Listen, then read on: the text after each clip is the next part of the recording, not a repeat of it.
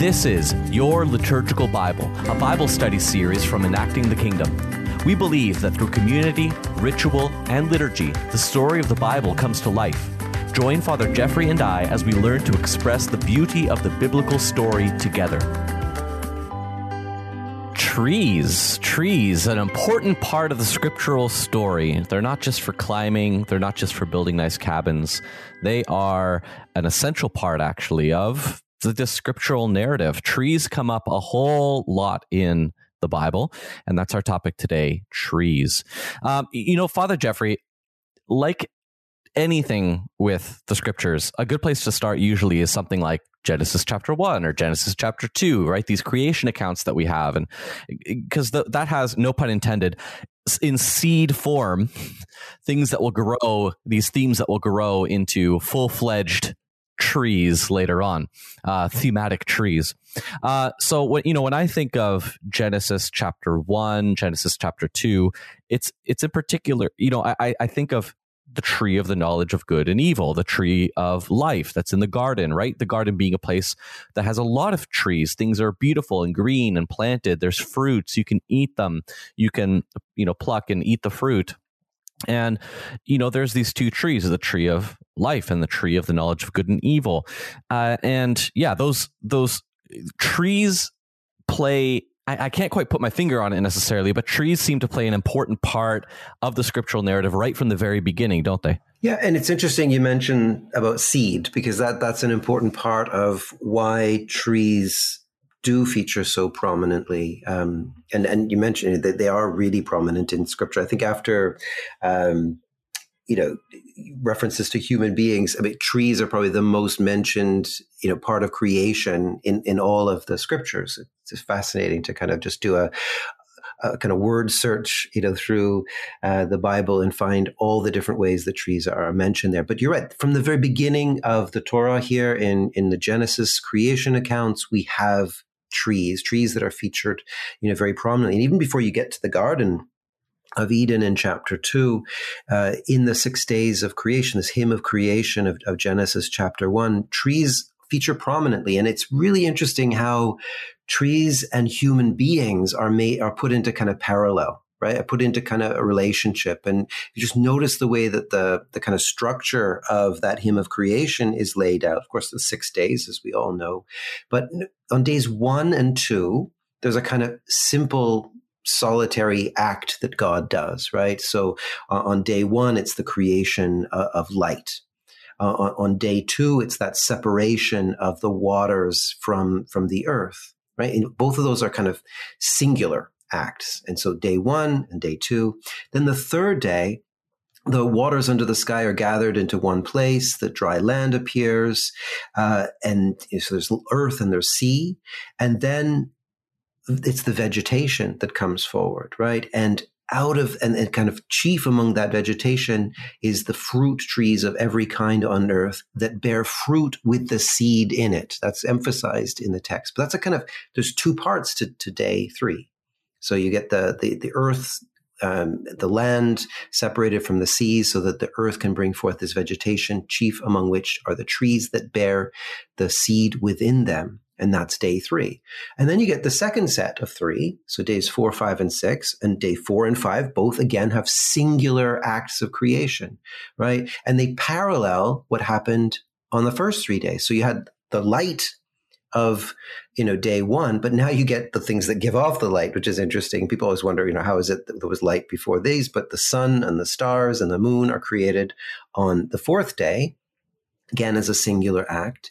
And then on the fifth day, the the waters uh, bring forth um, swarms of living creatures, and then the birds and so forth, right? And um, those are to fill, you know, the earth. Then the sixth day comes, and then suddenly we have a dual action again. So singular on day one, two, and four and five, but three and six that mirror each other that the, the, there's two acts. The, the, so there's the living creatures of, of the land, so the cattle and creeping things and wild animals of the earth. But then as a second act on day six, human beings, right? So like the trees are the second act on day three, human beings are the second act on day six. And interestingly, what are the human beings commanded to do, these ones that are created in God's image and likeness. They are to be fruitful. The previous mention of fruit had been with the trees and multiply and fill the earth and subdue it. But, and, and God mentioned specifically, I have given you every plant yielding seed that is upon the face of the earth, given every tree with its seed in its fruit. So again, the mention is of seed within the tree, in the in the fruit, that it can perpetuate itself. And what does God tell human beings to do, but to be fruitful and multiply, that their seed is also carried forth within them. So trees and human beings live in this kind of parallel existence. They're both that second act of creation and these kind of mirrored, you know, uh, passages within this hymn of creation. They uh, they're they're both the fruitful beings that can perpetuate themselves through the seed that they carry, you know, within them. It's interesting the way the hymns set that up. So when we get to the Garden of Eden, we're not surprised to find human beings and trees again placed in this kind of parallel relationship because how does that second creation account describe the creation of human beings, but that as we've spoken of before, right? God takes dust of the ground, from the ground, right? Adama to form Adam, the, the human being, right? So the, he breathes into this earth that is taken up and creates the, the human being. But then it says God plants a garden in Eden in the east, and there he puts the human being that he had formed. And again, out of the ground, right? The same way he'd taken the human being out of the ground, God makes to grow every tree that is pleasant to the sight and good for food and including the ones you mentioned, the tree of life and the tree of the knowledge of good and evil. So again, it's trees and human beings, and they're parallel, right? The the human being is taken from the ground, the the and and that the verb to, to be taken from the ground is a parallel verb in the Hebrew, that and the tree that is taken that is made to to kind of grow, grow out of the ground. So human beings and trees have something to do with each other, and we're not surprised, therefore, to find throughout the scriptures that human beings get compared to trees right? That uh, you know we find you know famously in passages you know like um, the, the first psalm that we sing every Saturday evening, you know at Vespers, um, that you know blessed is the man, but um, you know the one who follows the law of the Lord is like a tree planted by the streams of water that yields its fruit in its season. This is all Genesis, you know, imagery that is being picked up again and again there. But then likewise, we're going to find trees are called to kind of behave like human beings, right? To clap their hands or to sing, or do all sorts of things to, to, to worship God. And it's, it, it's then especially important then to notice that the trees that function as kind of tests, right? This the tree of life, the tree of the knowledge of good and evil, are ultimately a kind of expression of the way that human beings are a test for one another, right? In this kind of um, crucible of, of life that we live in, which we're to learn to trust in God, but that human beings put us to the test. So trees represent human beings in that regard. So it's backwards and forwards all over the place. But right from the beginning of the Torah, right from the beginning of the creation accounts, we get this parallelism between what trees are like and what human beings are like, both of which kind of represent the ongoing life by the fact that they carry this fruit within them, but they, they function in, in kind of parallel ways. If you haven't yet become a patron of Enacting the Kingdom over on Patreon, you're only getting a small fraction of everything we're up to. When you become a patron for as little as $3 a month, you'll get immediate access to over 100 Patreon exclusive episodes, weekly new releases, private live streams, and Patreon community events like Bible studies. And as we're social media free, Patreon is the only place to engage with us and others about these episodes. Go to patreon.com slash enacting the kingdom to join the growing community. Yeah, that ongoing life is a is something that was hitting me while you were talking. You know, this trees often will live longer than humans, right? Yeah. Like uh, the trees almost represent this perpetual life or this continued blessing even beyond this mortal coil, so to speak, or even beyond our own uh, unique personal existence, right? These trees continue on. Um, and, and uh, there's some kind of connection there with I think God's blessing and um, I don't necessarily want to say eternal life, right? But but something of like this continued blessing of life in creation that even goes beyond one human lifespan. Um, th- yeah, and that. Sorry, I'm a little scattered there, but that's where my brain was going with that kind of thinking. I'm not sure if I'm on the ball there or not. Well, yeah, I mean, in ancient Near East, you would the thing that you knew around you that was the oldest thing you could possibly imagine was probably trees, that living thing, right?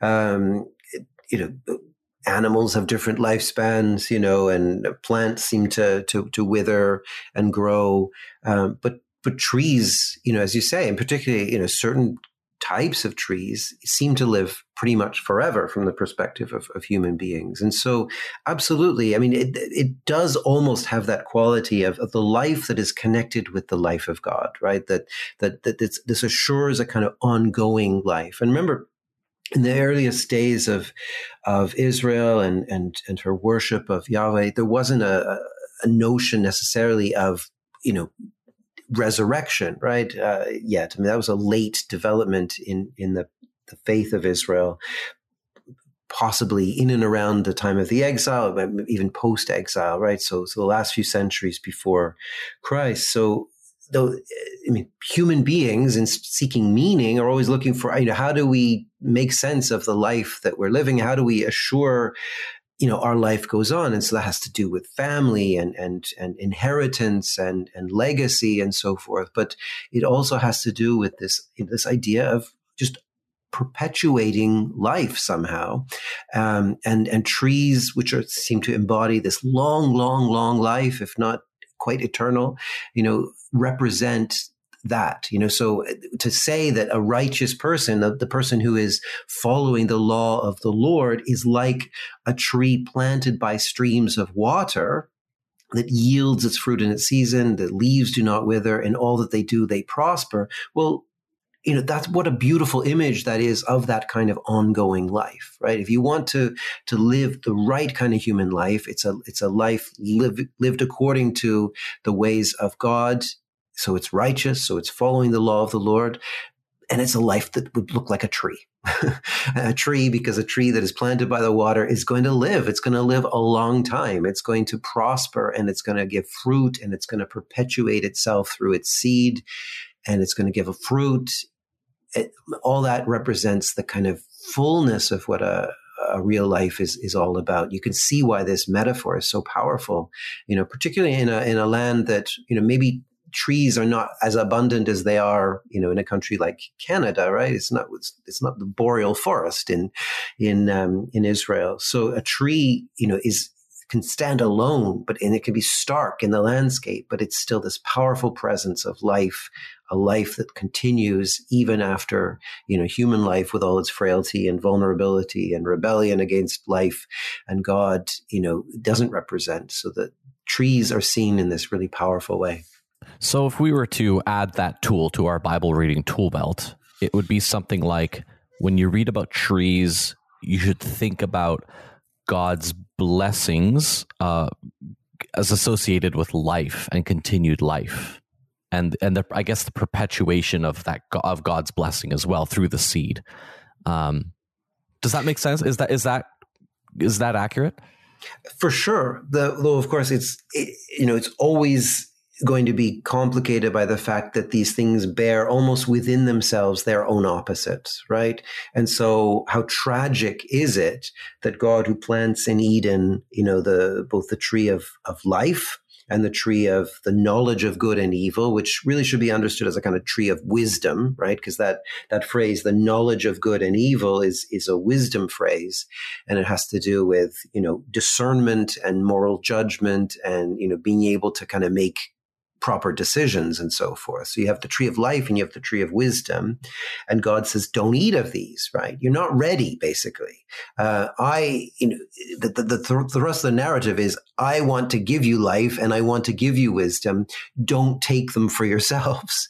Don't have them on your own terms. So what is abundantly good becomes distorted when human beings appropriate it you know, for themselves. So the tree, which is that symbol of life, of wholeness, of, of, of, of God's glory and life shared with us, can also be a curse, right? Because it's, it's by taking from those trees that human beings end up in exile from God, in, in, alienated from God, isolated from life and wisdom ultimately. And what it's going to take is a reconnection of you know human beings to God, and that's going to happen through a tree. Interestingly, right? Mm-hmm. Um, and that's a point that's made. You might not immediately rush to, you know, reading the Gospels, thinking of Jesus being hung on a tree, but go to the Acts of the Apostles. At least three times in, in the sermons in Acts, the apostles specifically talk about the one who's hung on a tree. And you think, what are they going on about? You know, why, why are they using this strange metaphor. Sure, everybody knows what a cross is, right? Two pieces of wood nailed together. You don't need to say it's a tree. Why do they call it a tree? They're thinking of trees. They're thinking of what trees mean, what trees represent. They're thinking of Eden. They're thinking of all the ways in which trees are to represent, um, in properly understood, properly entered into this kind of relationship, you know, with God. But but of course, the way human beings had undermined that, you know, by taking on our own terms from the tree, we had separated ourselves from God. So of course it's a tree. Of course it's a tree. It has to be a tree upon which Jesus hangs in order to fulfill all righteousness, in order to reconcile the world to God. Well, that's, you know, that Jesus Christ being hung upon a tree, you know, crucified he also is, as many of the hymns and some of the church fathers talk about, is the fruit of the tree of life, right? And that we in the church, we consume the body and blood of Christ. We eat of the tree of the, you know, all these images are all connected. Um, but to, you know, to, to look at that biblical narrative of the crucifixion, you know, if trees I'm just going to think out loud here, Father Geoffrey, and then you can jump in. That if trees, you know, in, so the tool in my tool belt right now is that when I think about trees, I think of a source of God's life and blessing, but also a, kind of a source of maybe testing. Um, I'm lack of a better word, but testing. But if, if I think of the the cross, that's the place where life re-enters the world, perhaps, or where the ultimate image of life and God's blessing uh, come into play, but also this time of, you know, when Adam and Eve, when they were faced with a particular tree, they had failed their wisdom test, so to speak. But here, the ultimate Israelite, the ultimate human, Jesus Christ, um, passes with flying colors. He he conquers. He he defeats uh, the powers that be. Uh, yeah, that's me thinking out loud. I'll let you jump in there, Father.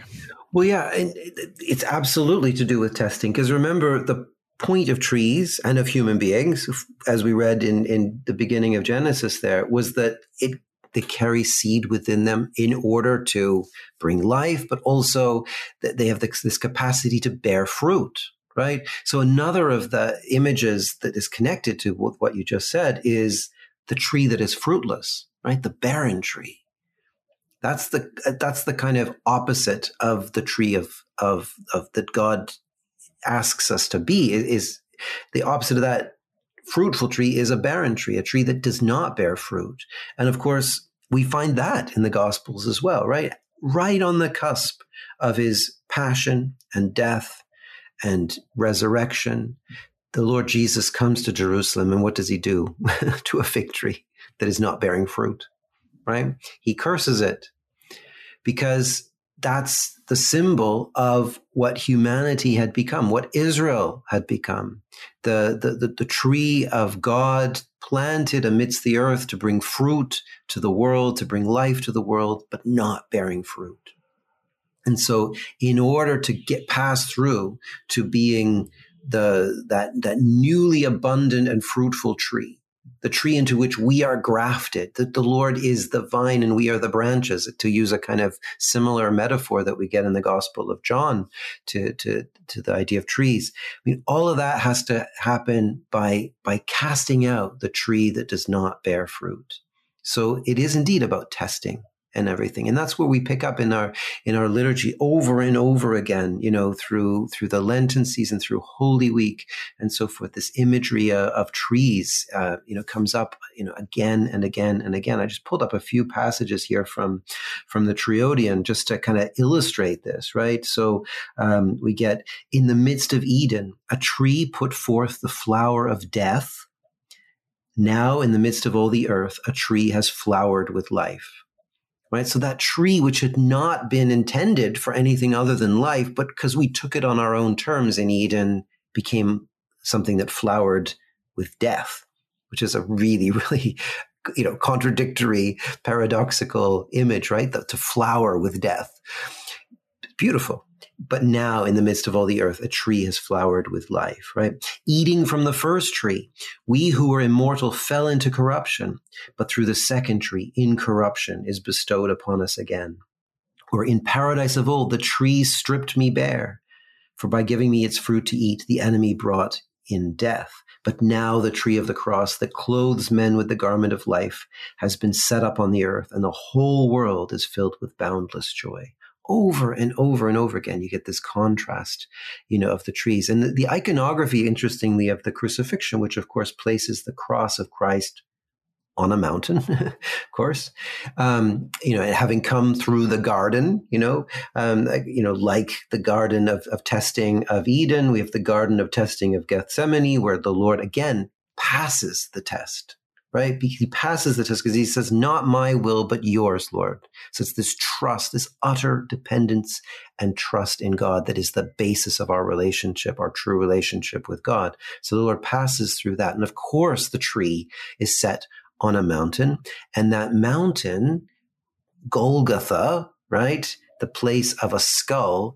And in the iconography of, of the Orthodox Church, that skull is the skull of Adam, right? So that the tree that had led to death, to exile, and ultimately death of the first man, the first Adam, is undone by the tree of life that is planted above that, where you know, from which life comes to all the world. So all these paradoxes and contrasts and and everything are you know they're, they're replete in our liturgy. It's, it's so beautiful once you start to as you say, you've said a few times, once you have this in your toolkit, right, this imagery and everything, I mean, just the liturgy pops with all of this, this, um, these metaphors and, and, and, imagery, so forth. The people who put the, those liturgies together knew those toolkits for sure.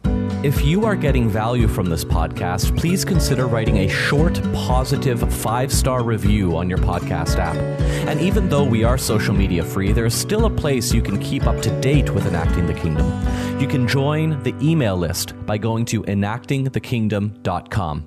When you read the, the, the hymns, when you read the, the fathers and mothers, and, and you are aware of the toolkit, you see that they are very more aware of the tool, toolkit you know they know how to uh, parse out these images and you know in so there's a couple of times in the church year where we celebrate the cross right obviously there's holy and great friday where we remember in particular the crucifixion uh, but there's also that middle Sunday of Lent, right? We have the Sunday of the Cross, actually the week of the Cross, in the, right in the middle of Lent, uh, to remind us, you know, where we're going with this Lenten journey. Um, uh, but perhaps the, the the biggest feast of the Cross is uh, in September, the the feast of the Exaltation of the Holy Cross, where there's quite a few days set aside just for remembering the cross. We have a the the readings for the Sunday before the Feast of the Cross are different, and the readings after the Sunday of the Cross. And there's this whole um, kind of like a mini Holy Week, right, um, around the Feast of the Cross in September, where we actually bring out the cross and we put it into the middle of the church and we decorate it with basil and other flowers and we bow down before it and we venerate it and you know in the, in the celebration of the Feast of the Cross, if we listen carefully, I think all of these themes and all of these hymns are coming into play, aren't they, Father Geoffrey? Yeah, absolutely. It's almost a feast created by the imagery rather than the other way around. You, you sort of think, well, why do we have those feasts? Because it's not celebrating an event, you know, in the Gospels as such. It's a, it's it's it's kind of a, a, a, feast of metaphors in a way. Obviously, it's connected originally. We've spoken about this before, you know, with the dedication of the Church of the Holy Sepulchre, you know, in in Jerusalem, which took place on the 13th of September. And so on the next day, the cross, which had been found by St. Helen, uh, was brought out for veneration. And so out of that, you know, arose this kind of universal feast. But you sort of think, you know, what, what are we actually celebrating here? We're celebrating the toolkit, in a way. It, it, it's it's kind of the, the, the most obvious example of where the liturgy itself arises out of just this almost like a, a celebration of biblical metaphor and language and symbolism, right? I mean, it exists only to to kind of for us to rejoice in all of that, and it, it's quite marvelous for that. I, it's for that reason, I think for those of us who have kind of a literary bent or whatever, it, it's it's one of the most um, you know, impressive feasts. I, I, remember actually one of the things that that initially drew me into the Orthodox Church uh, was uh, translating from Anglo-Saxon the famous poem "The Dream of the Rood." Uh, which was, you know, uh, one of the earliest examples of Christian poetry in, in English or in Proto English or, or, whatever. And it's the same thing, right? It's it's just it's all about the wood, the tree of the cross, and about all of this beautiful, powerful symbolism that comes out of the scriptures. And I thought, you know, I want to be part I want to be in a place where I can celebrate this. I want to be in a place where I can liturgize this.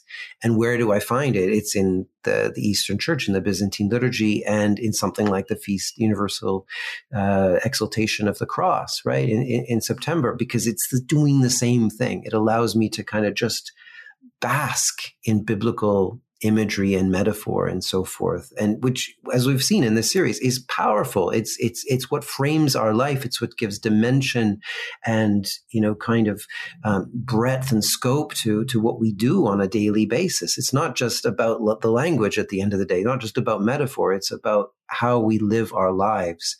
And to to understand about these trees and to to to enter into that reality and to to kind of reclaim the the tree of life that is the tree upon which Christ uh, was hung as the the way that we can enter into relationship you know with God is is central to our existence. So so and i love the feast for that you know that it seems to be celebrating nothing more than than what the the narratives of the of the scriptures lead us towards which is this celebration of of what Christ has done through this this glorious language of of trees. And uh, there's this. Uh, let me know what you think of this image, where you have this. You have trees that have seeds that perpetuate themselves into forests and all that kind of stuff. You know, this image of Christ hanging on the tree and being that fruit, and he he is the the seed, right? He's the, he's the one who gives life to um, as some church hymns will say, kind of the barren church of the nations or the Gentiles, right? That um, we ourselves are the continuation of that tree, of, of that story, of that um, life, death, and resurrection of Christ. And we, we are, uh, metaphorically speaking, the community, when gathered at liturgy around that cross, we should see ourselves as the forest that has grown out of that one kind of primordial tree of the cross. Um, what do you think of that metaphor, Father? Well, that's exactly what the the Psalms, which are the the kind of core liturgical texts that we have in our liturgy, you know, direct us to do, right? So Psalm 95 or 96 in the, in the Hebrew, sing to the Lord a new song, sing to the Lord all the earth, sing to the Lord, bless his name, tell of his salvation from day to day, declare his glory among the nations, his marvelous works among all the peoples. For great is the Lord and greatly to be praised, to be revered above all gods. For all the gods of the peoples are idols, but the Lord has made the heavens. Honor and majesty are before him. Strength and beauty are in his sanctuary. And then it goes on to say, Say among the nations, the Lord is king. The world is firmly established. It shall never be moved. We have these verses at, again, it's a Prokeimenon at, at Saturday evening Vespers. He will judge the peoples with equity. Let the heavens be glad, the earth rejoice. Let the sea roar that, and all that fills it. Let the field exult and everything in it. Then shall all the trees of the forest sing for joy before the Lord. For he is coming. He's coming to judge the earth. He will judge the world with righteousness and all the peoples with his truth. So of all the things there, I mean, it's all the glory of God in creation, the glory of God in all the world amidst the nations, the nations that don't have true gods, their gods are idols but the thing in all of creation that's that's actually doing the human thing, singing, they're trees. So who are the trees in this regard? We said before, the righteous one who's who follows the law of the Lord is like a tree. Well, now we are called to sing for joy like trees of the forest right? So again, the trees trees are involved in this. It's the same kind of imagery that I mentioned is in um, Isaiah, right? Uh, chapter fifty five, uh, where we've got um, the imagery of all the trees clapping their hands. Uh, here, everyone who thirsts, come to the waters. You have no money, come and buy and eat. We read this at Theophany, at the great blessing of the waters, right? But it goes on to say um, uh, that, that all the nations are going to come and glorify God, and all parts of creation will, will, will glorify God. All the mountains and hills are going to burst into song, and the trees of the field shall clap their hands. Well, can trees actually clap their hands? No, we're talking about humans right? So the singing, the clapping, this is again about the trees and humans being very much, you know, connected and, and parallel in, in creation. And so, indeed, in response to God's saving works, we are called to be trees, to be those trees planted by the streams of, of God's living water that bear fruit, that, that show this abundant and long and eternal life and who give glory to God in, in everything that, that we do. Thanks for listening. I'm Father Yuri Gladio, an Orthodox Christian priest with a lifelong desire to keep learning, and I'm joined on this show by my teacher and friend, Father Geoffrey Ready. Father Geoffrey is the director of the Orthodox School of Theology at the University of Toronto and holds a doctorate in liturgical theology. Come connect with us on Patreon with any thoughts and follow ups about this episode. We look forward to seeing you next time.